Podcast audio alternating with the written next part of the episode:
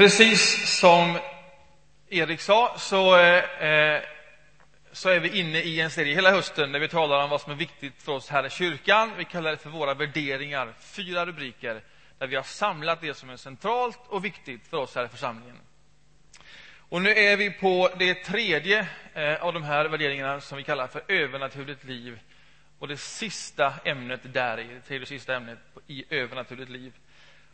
Om du inte har tagit en sån här, så ta det på vägen hem idag. Eh, det här är ett litet häfte, vi kallar det för församlingsordningen. Där i eh, står eh, inte allt det jag säger, men därifrån hämtar vi inspiration för det vi har sagt här i höst. Och här är det ett, i kondenserad form, det som är viktigt för oss. Ta gärna en sån med er hem idag. Övernaturligt liv och givande. Idag tänker jag så här att jag ska läsa en bibeltext. Sen ska jag ge lite bakgrund till den texten, eh, säga några korta ord om den. Och sen ska den bibeltexten få stå där som en språngbräda in i vår egen insamling som vi ska ha och annonserat i den här gudstjänsten idag. Och där finns en stor utmaning. Men det är vad jag ska göra idag. Jag hämtar den här texten ifrån Nya testamentet ifrån det andra brevet till församlingen i Korint.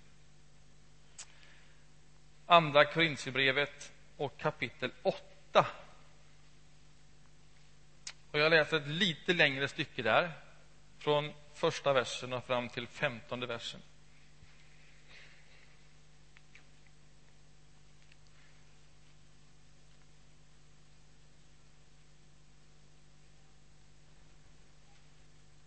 Jag vill tala om för er, bröder och systrar, vilken nådegåva församlingarna i Makedonien har fått av Gud. Under många svåra prövningar har deras översvallande glädje och deras djupa fattigdom överflödat i den rikaste givmildhet. Jag kan försäkra, efter sin förmåga, ja, över sin förmåga har de gett. De kom självmant till mig och tiggde och bad om att få vara med och hjälpa de heliga. De gav inte bara det jag hade hoppats. Efter Guds vilja gav de först och främst sig själva åt Herren och åt mig. Därför kunde jag be Titus fortsätta som han börjat och se till att även denna frikostighetens gåva blir fulländad hos er. Ni som har allt i överflöd, tro, tal, kunskap, hängivenhet och den kärlek som jag har uppväckt hos er. Se till att ni också ger överflödande prov på denna nådegåva. Det här är ingen befallning, men jag vill pröva äktheten i er kärlek genom att ställa den mot andras hängivenhet ni känner vår Herre Jesu Kristi stora gåva. Han som var rik blev fattig för er skull, för att ni skulle bli rika genom hans fattigdom. Det är ett råd jag ger er, och det kan ni ha nytta av. Ni som i fjol påbörjade arbetet, och det med god vilja. Fullfölj nu arbetet så att resultatet svarar mot den goda viljan allt efter er förmåga. Har någon bara den goda viljan, så är han välkommen med vad han har och bedöms inte efter vad han inte har. Meningen är ju inte att andra ska få det bättre och ni får det svårt. Nej, det är en fråga om jämvikt. Nu ska ert överflöd avhjälpa deras brist, för att en annan gång deras överflöd skall avhjälpa er brist så blir det jämvikt. Som det står skrivet. Han med mycket fick inte för mycket, han med lite fick inte för litet. Amen.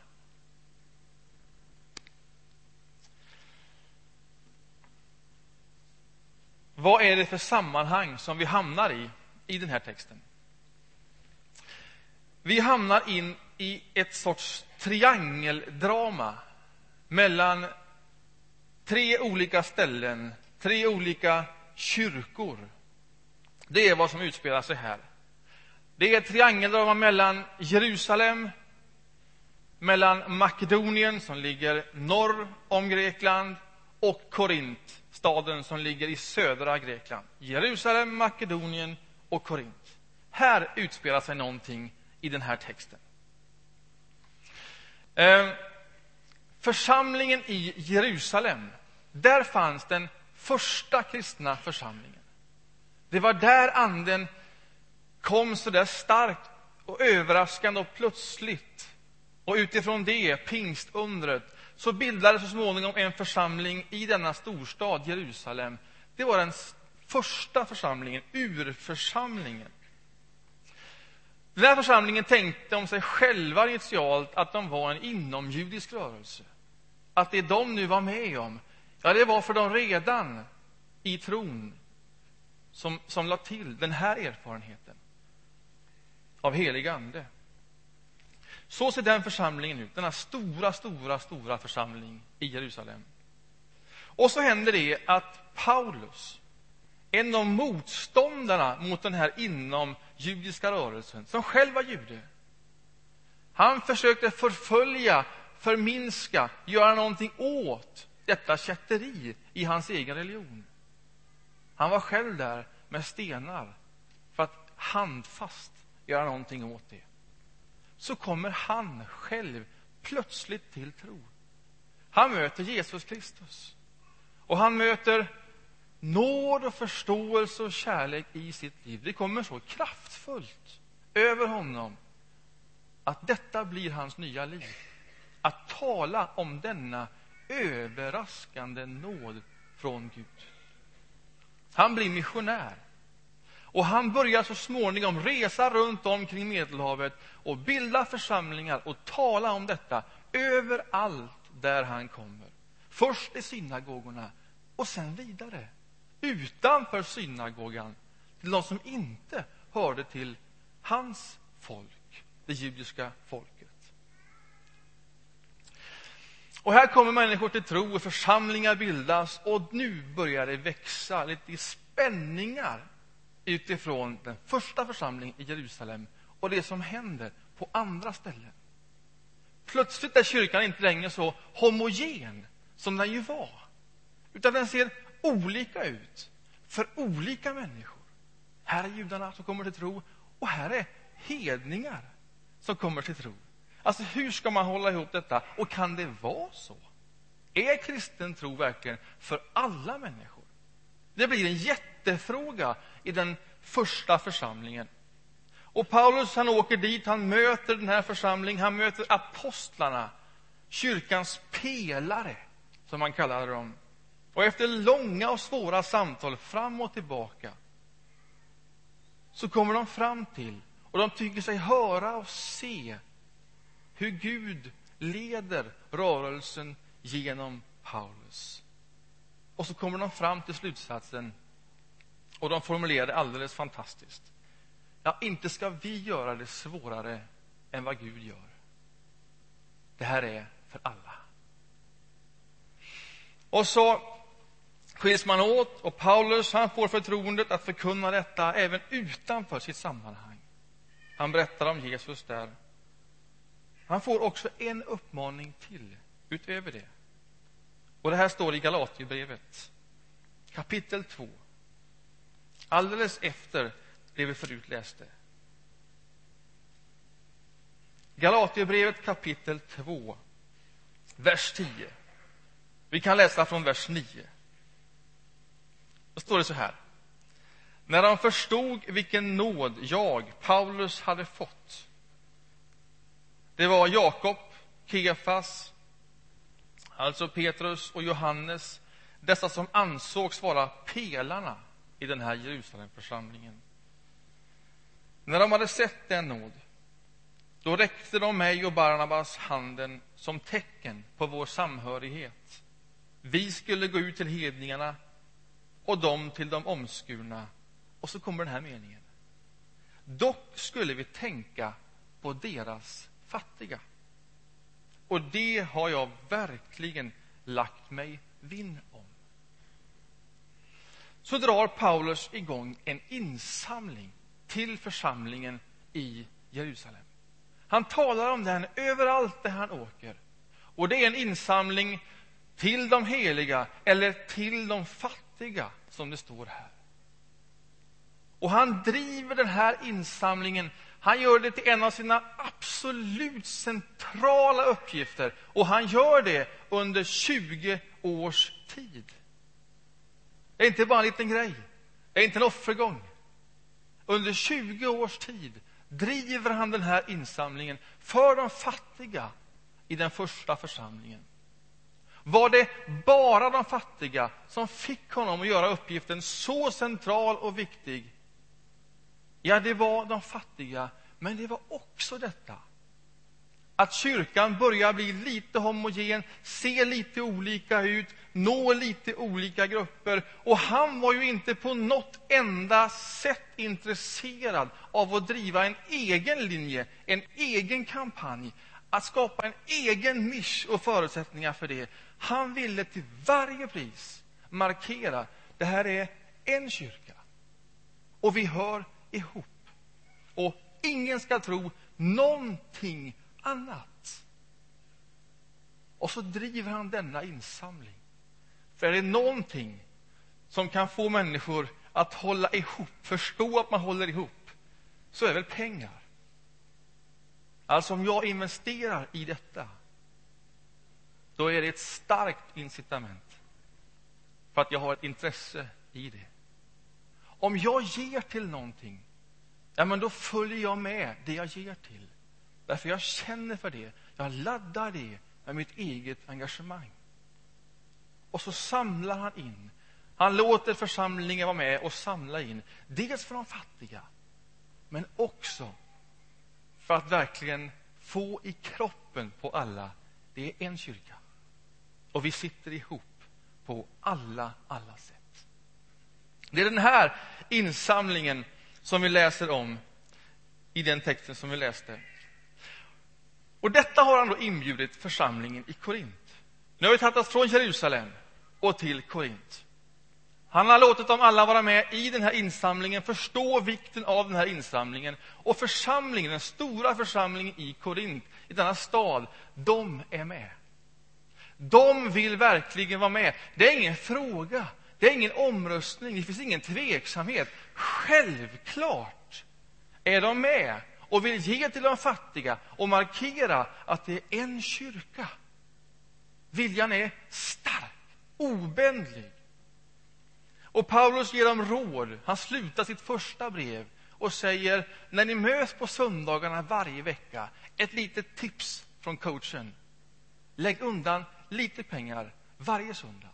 Bara så mycket som ni har råd med, men lite pengar varje söndag. Så att när jag kommer tillbaks igen då börjar vi inte insamlingen, utan då har vi hållit på ett tag. Och de är med på det. Det är klart de är med på det. Viljan är stark, stark, stark. Och så får han en rapport från sin medarbetare Titus som tycks åka emellan de här ställena med Paulus brev. Så såg postgången ut. Och så får han rapporten att den här insamlingen ändå inte tycks ha tagit fart att de inte har samlat in några pengar så där regelbundet. Han får också rapporten att viljan saknas inte. De vill fortfarande vara med om detta. Det är fortfarande självklart, men det har liksom inte blivit av. Det är vad han får. Alltså, förmågan saknas inte. Pengarna saknas inte. Viljan saknas inte. På inget sätt saknas viljan. Men det blir liksom inte av. Och det får han in. Det fanns ett steg mellan att vilja och att få det gjort. Och de kom liksom inte över det steget. Och det här kan man ju känna igen sig Eller hur? Det här är ett djupt mänskligt drag. Att man vill någonting. Men det är ett steg från att vilja någonting till att få det gjort. Så här ser det ut på många olika ställen. Man kan gå på en mängd olika kurser för att lära sig steget mellan att vilja någonting och få det gjort som man vill. Vad gör man då? Vad gör man då om man är Paulus och har dragit igång insamlingen? Om det är han som äger initiativet, vad gör man då om viljan inte saknas, men det blir bara inte gjort? Vad gör man då? Han var ju en auktoritet i församlingen. Han var ju grunden här. Liksom. Han, han skulle ju lätt kunna gå in och arbeta med deras lojalitet och ansvar och plikt.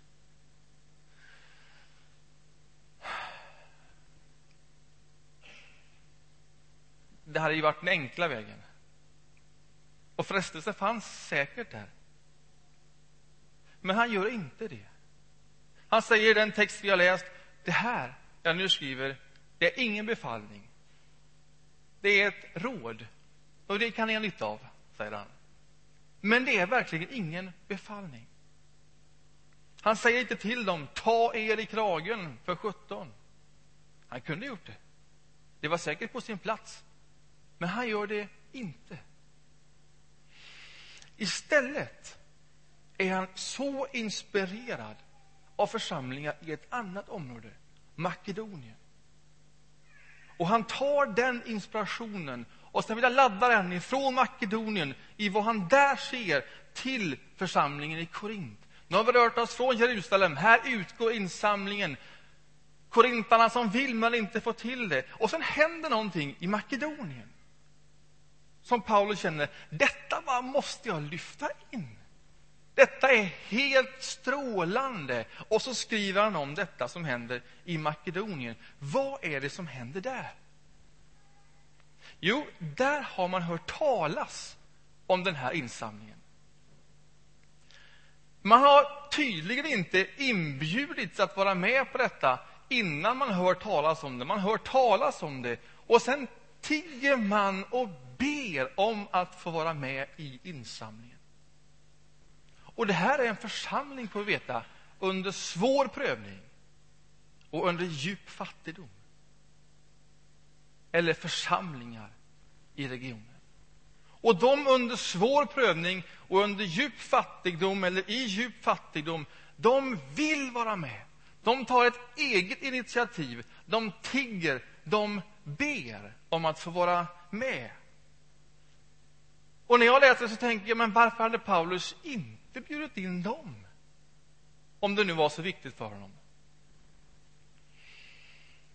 Ja, kanske var det just därför att han visste att det var en församling i djup fattigdom. Kanske var det för att han visste att det var en församling under svår prövning. Och han ville inte lägga extra börda på dem. Så bara i ren omsorg går han liksom förbi dem. Ja, men så kan det ha varit. Det kan man ju känna sympati ifrån. Men så händer någonting i regionen som är överraskande. Och det Paulus inspireras av där, det är ju inte, det är ju inte att de har tagit sig i kragen och överträffat sig själva trots sin fattigdom och sin svåra situation. Nej, och det här är viktigt. Det som inspirerar Paulus så till den grad han lyfter in exemplet i Korint det är hur han ser hur Guds nåd genomsyrar människornas liv i Makedonien. På alla områden. Och Paulus känner igen det här. Det är ju det här som är hans egen drivkraft. Det är ju det här som är hans nyckelundervisning. Det han hela tiden återkommer till. Det är ju så han själv drivs. Och nu ser han det hända där, i församlingar som gripits av Guds nåd och som inte håller den tätt, utan som låter den strömma vidare genom livet. Det här ser Paulus. Det här gör honom så glad, och han lyfter upp det som ett exempel och han talar om det exemplet, det uttrycket som han själv känner det. Hans ord är, ord är en nådegåva. Det är det vi ser. En nådegåva som fungerar i församlingarna. Någonting som Gud har gett församlingarna, som de nu lever i, släpper lös, flödar i, är Paulus ord. Guds nåd verkar i deras liv. Och sen kopplar Paulus på ett kluster av ord och uttryck för att dels beskriva vad är denna Guds nåd. Låt oss påminna oss om det. Och vad blir effekterna när Guds nåd inte hålls privat utan när det får genomsyra mitt liv och församlingar. Och lyssna på detta kluster av ord. Då är det överflödande, översvallande, givmilt, självmant, frikostigt. Ja, de ger sig själva till Gud och till Paulus, det vill säga detta initiativ att samla in. Och det här klustret av ord som beskriver nåd och nådens effekter, det står i, i kontrast till att befalla någonting. Att använda sin auktoritet för någonting. Därför man kan inte befalla någon att leva i nåden, att ta emot den och att låta den flöda vidare. Man kan inte befalla någon att vara överflödande, översvallande, givmild, självmant, frikostigt, att ge sig själv. Det går inte att befalla det. Men man kan ge ett råd. Och det är vad han gör. Vi kan råd ge varandra. Steget mellan att vilja och få det gjort. Vad är det? Det här är Paulus alldeles klart. Det är att släppa loss Guds nåd. Att inte hålla den. Utan det som jag har tagit emot, det låter jag bara gå vidare, flöda genom mitt liv. Jag stannar inte. Jag låter det hända. Jag lever i den nåden, nådegåvan, det som Gud ger. Där finns kraft och motivation mellan att vilja och att få det gjort. Så central är nåden i Paulus liv. Och så säger han till sist till församlingen. Och det här är väl ord som kan sägas rätt in i Korint och rätt in i Saranförsamlingen och rätt in i vår insamling. Jag tror orden skulle vara likadana till oss som här om jag var Paulus här och nu. Då säger han, kära vänner, ni har ju allt i överflöd. Och jag skulle kunna säga, kära vänner, vi har allt i överflöd. Tro, tal, kunskap, hängivenhet och kärlek. Ibland tänker vi kanske inte på tro som att ha allt, ett överflöd. Men bara det att du tror, bara det att tron finns i ditt liv som en gåva, det är ett överflöd av Guds nåd. Ibland tar vi det för givet. Men vi har ett överflöd bara i det att vi har tro. Och lägg till det tal, kunskap, hängivenhet och kärlek. Och lägg till det annat materiellt. Vi har ju allt i överflöd. Och så säger han så här.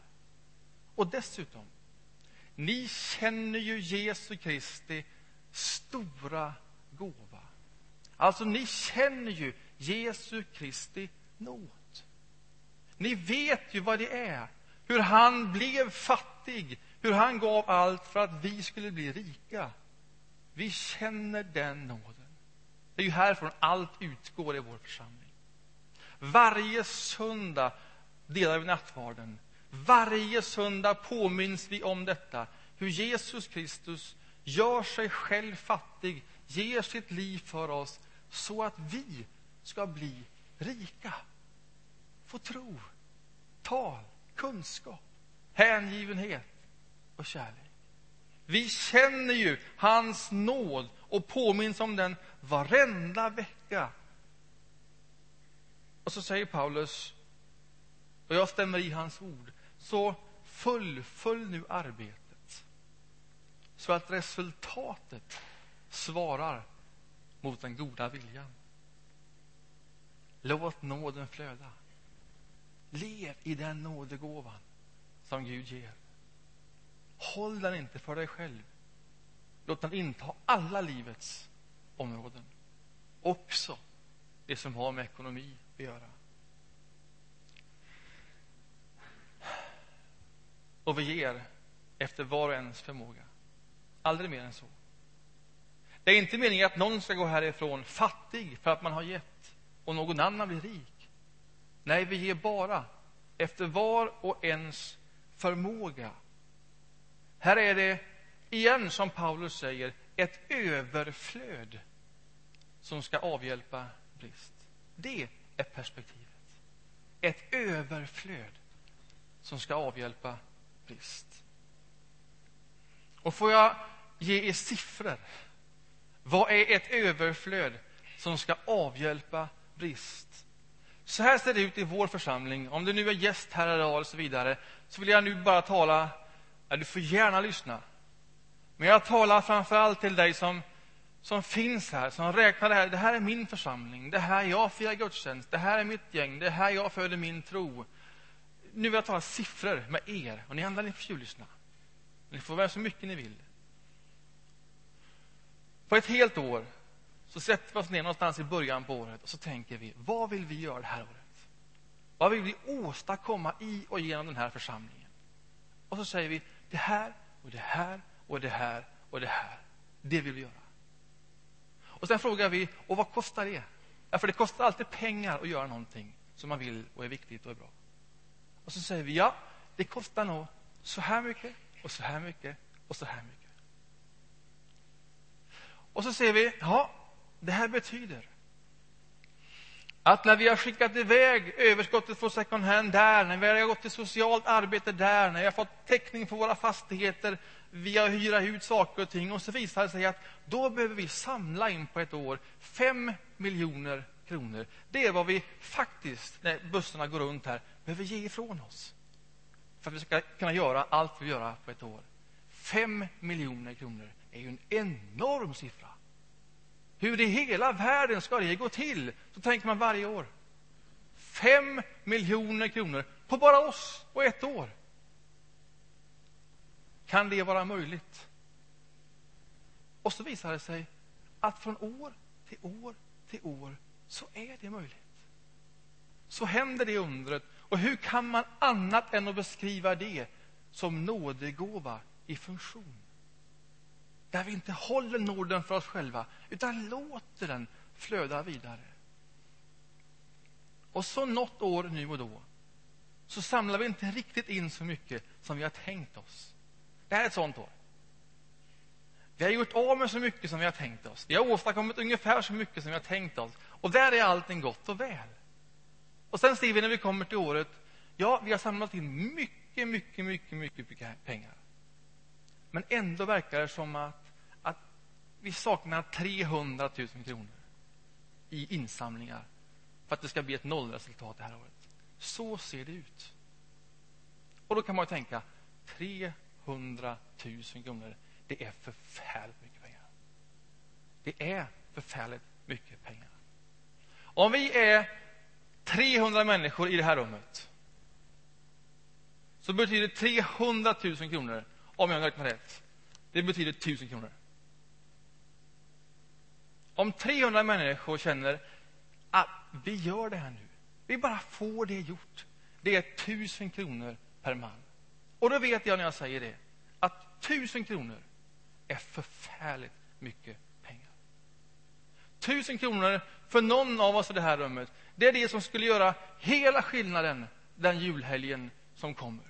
Jag vet det. Det är en oöverstigligt stor summa pengar, jag vet det. Och jag säger inte att du ska ge tusen kronor. Jag säger inte att du ska ge någonting alls.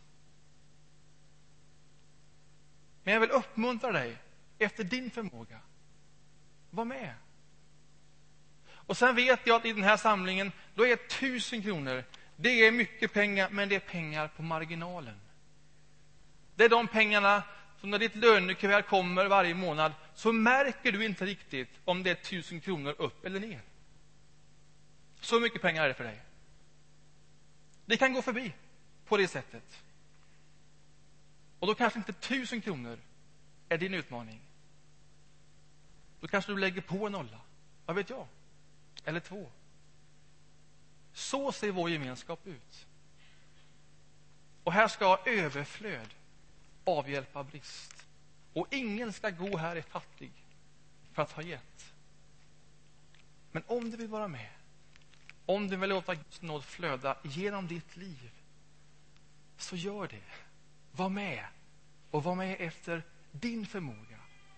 Efter din förmåga. Var det tydligt och klart? Känns det okej? Okay? Bra. Amen. Får jag be en bön? Så ska vi lyssna till musik.